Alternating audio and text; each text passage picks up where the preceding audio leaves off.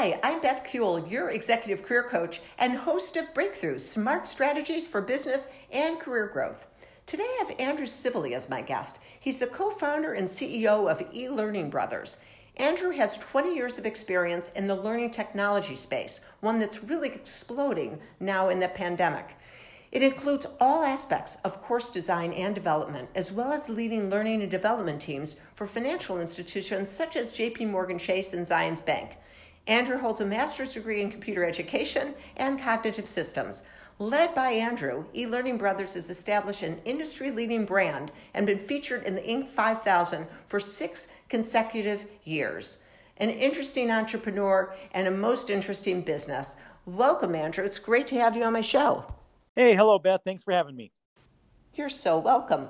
I'm really intrigued by your business, eLearning because it's one of those businesses that's truly growing now. Could you unpack it a little bit? What is e-learning?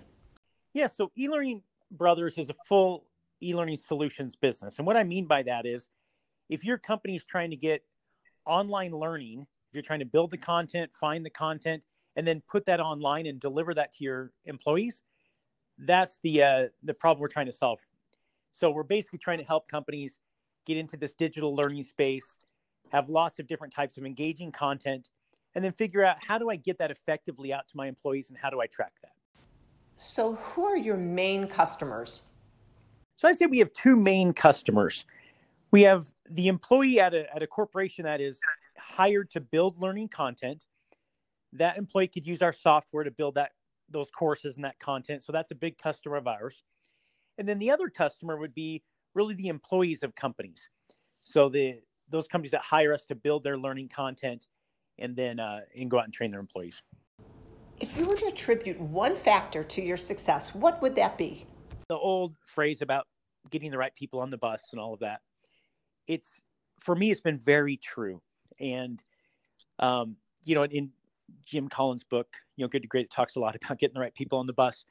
Well, I will actually put people on the bus and not even know where what seat I want them to be in yet because there's certain people I meet that have uh, one in you know one person in particular I'm thinking of here put a drip campaign on me right for many for years and just kept kept touching base with me and saying hey I really like this. I like this part of your business. Can we have lunch? Have you thought about this? And I didn't need that person yet.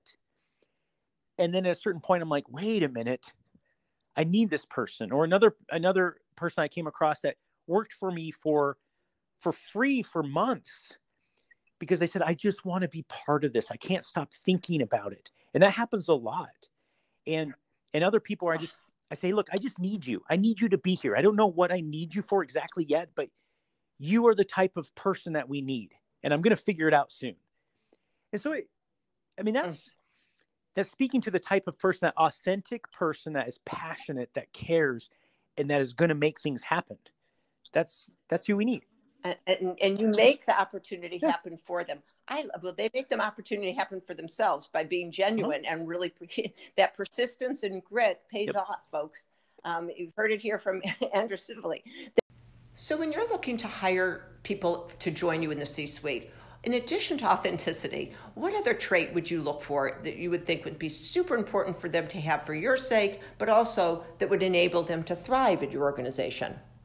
The people that thrive in my the ones that I hire my executive team or, or just really leaders in my company are ones that I trust. And I was I would say trusting in two different ways. Trust that they are loyal and dedicated and they really are doing what they say they're going to do, that integrity piece. Um, people that I trust have got my back and believe in the vision and believe in our employees. So there's that kind of trust, and that's the first thing I would look for. The other piece are people that I trust are competent and it's it's secondary to the integrity piece. Um, do I believe they can actually do what they say they can do? And um, so trust is a massive piece of of what I look for when I hire key individuals. The mm-hmm. the other piece is really around being genuine and authentic and not not selling themselves too much. I want to really know what you know, right? What can you truly do? Who are you really and please don't be disingenuous i mean just be be genuine with right. me because we all can see through it and if we don't now we're going to see it through it tomorrow just be real. So I, I want individuals that are real, that are genuine, and that I can mm-hmm. trust. Speaking to Andrew's point about trust, here's a few questions you can ask yourself. Why is it that I'm the right fit? How can I showcase that in a genuine, authentic way? Well, ask yourself, what do I know about them that's distinctive? And why does it even matter to me? What's special about their product or service that aligns with my interests, with my values, and with my objectives? Why would I want to come there and apply my talents to become a top contributor? You know, think about it in terms of a story. If you in the past have worked for someone where you've honed skills that can make a difference for these people, let them know that. If you in the past have been a frugal innovator, we won't come in and say, oh, I'm a frugal innovator, of course, but you would know the concept, which I share with my own clients, that is really about how have you in the past saved your owner money or made your owner money? Who wouldn't want someone like that? Ask yourself, when did I do this? And be very specific in your narrative of how you did this and why you'd want to bring those skills to this prospective employer. Believe me, when you do that, you will become more memorable because who wouldn't want to hire someone that genuinely wants to have their back, especially now during a pandemic, but really anytime. But when there's a crisis, who are you going to go to? You're going to go to the person you trust and the person who's most enthused about what you're doing and that is desirous of going the extra mile for you. That's the kind of person you'd want to have on board, right? So be that person, but be genuine about it. Ultimately, it's not a game. It's really about doing your research and knowing, hey, I really am the right fit, and here's why. And then one more piece of advice for management and leadership who are sincere about wanting to engage and retain your best people. I have a really simple strategy. Just pick up the phone and call each person on your team and ask, How are you? How are you doing? Can I offer some help? Is there some area that you could benefit from uh, some additional support? And when we do that and we follow through, we develop psychological safety and we create a culture where people feel they are able to be a little bit vulnerable and express where they might be lacking so they can thrive and become masterful. And every person wants to become masterful. If they're there because they want to contribute and they know that they've chosen the right place, you're making a huge difference in their lives by asking, How are you doing? How can I help? And then following through with providing that support that they've requested. It's a reciprocal relationship. If we want our people to be genuine and we want them to contribute their best work, the best thing we have, and this is an opportunity during COVID, is to reach out and show an interest in them, a genuine interest in them and their ability to thrive at work.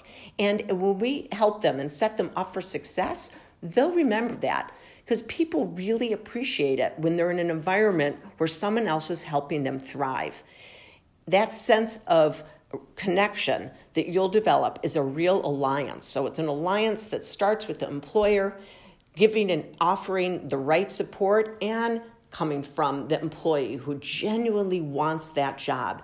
And when that happens, that's the sweet spot. That's when there's real success in an organization. And I can assure you that when the pandemic lifts, when you call someone personally and ask them, How are you doing? And what can I do to help? And even if you say, You know what? Maybe you can't think of what you need right now, get back to me because I really value our relationship and it's my job to help you thrive here. So I want to know what I could do to help you. When we do that and we follow through, of course, that's the most important thing is to follow through when we offer support. We're going to develop loyalty in each of those people that we do that with. And we'll have a much better chance when the pandemic lifts of having our top contributors really wanting to stay and to d- desire to give back and make a positive difference for our firm. Well worth the time and the effort and a simple strategy. Just calling, how can I help, is going to make a huge difference when you're filling key roles in your business, a lot of times those jobs aren't getting posted, right? It's when you're looking to fill mm-hmm. key positions, you've been networking for years and you've been building relationships for years and you're you probably know that you you need in these key positions, just matter of timing. And so when I needed a CFO, I had already built that relationship. When I needed a chief product officer, I had already built that relationship. You know, so it's these are these are relationships that take a while. So you need to invest some time. Right. Right. And relationships are really critically yep. important in business. So I'm glad you emphasized that point. Uh, thanks for bringing that up. And you know, the last question I have, well, you know, I guess two last questions. How do you attract the best talent to your organization, and how do you keep them? So attracting talent, you know, a lot of, I guess, a, a big piece of our attraction is our brand. And so if you're in the industry, you've probably heard of our brand. And so through through conferences or whatever it might be. So a lot of people that we bring on board here, they're like, wow, we've seen you here, or we've seen you there. or I've heard this piece, or I, have run, I've run into this, or I talked to your people over here.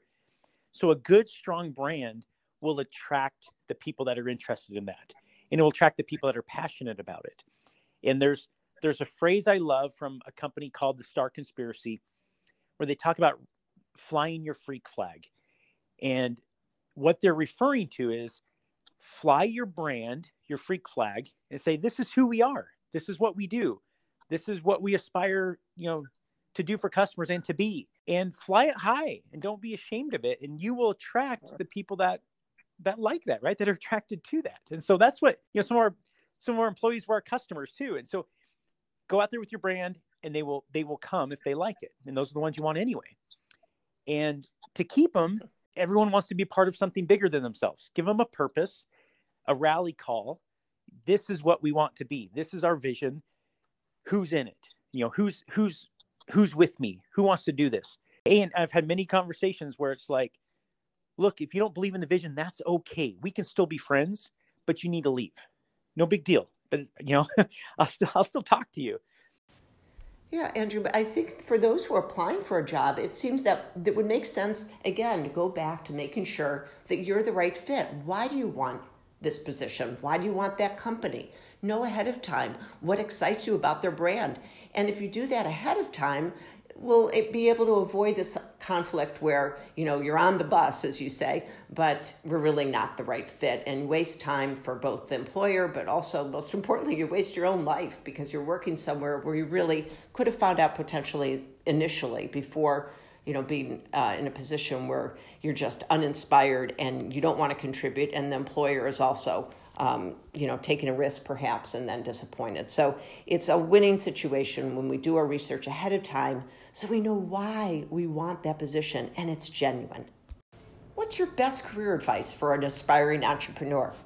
People starting a company or or entrepreneurs. Again, Beth, I do go back to be you because so many people fake with the investors I got to be the serial entrepreneur and I think I have to look like this, act like this, be like this, you're going to fail. And there are posers out there that run businesses that because they're not being genuine with anyone, everyone smells it. And I think the other piece is everyone has some type of feeling that maybe they're not adequate, and that's okay.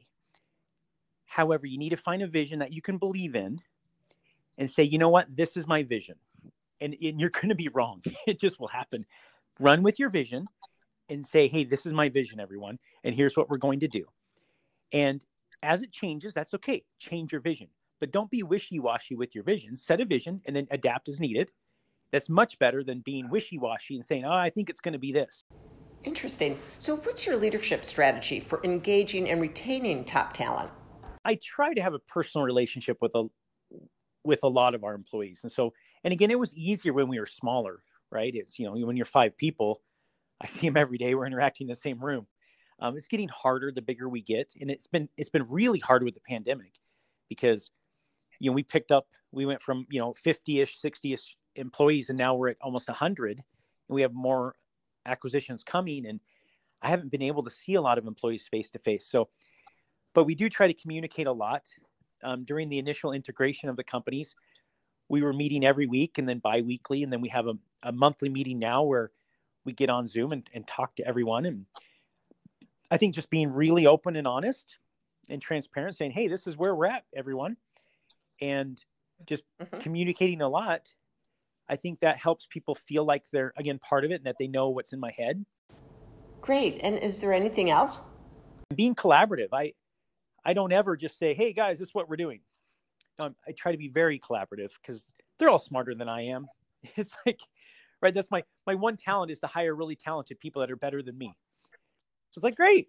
Then ah, you great. could all you're all super talented. So why in the world would I ever try to make decisions without you?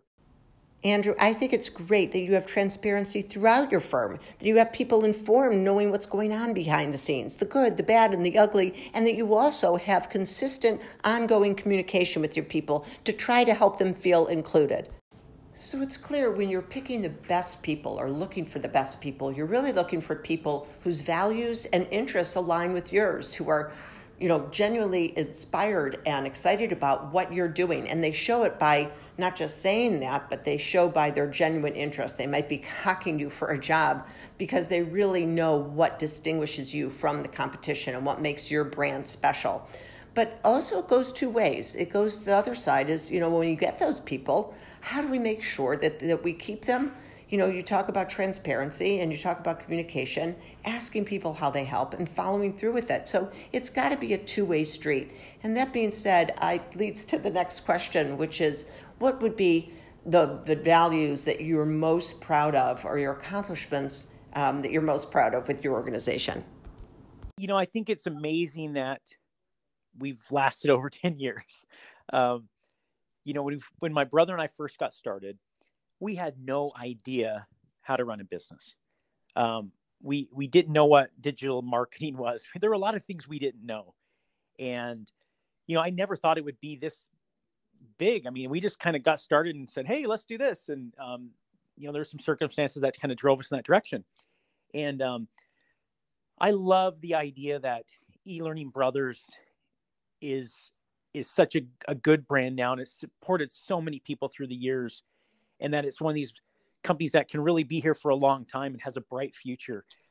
I, I love that idea and, and the idea that there are so many good people here that have learned a ton, that have had a, a really good experience and have been able to you know take care of their families along the way um, i would hope that people would remember the friendships here and the things they've learned and that they've become better people i do care about people and i and i try to balance the the business needs with the personal needs because the business is also a living organism too right it has needs so, to summarize, there's a lot we can learn from businesses that are thriving during the pandemic. Case in point, e learning. For one thing, leadership has to be clear that employees come first.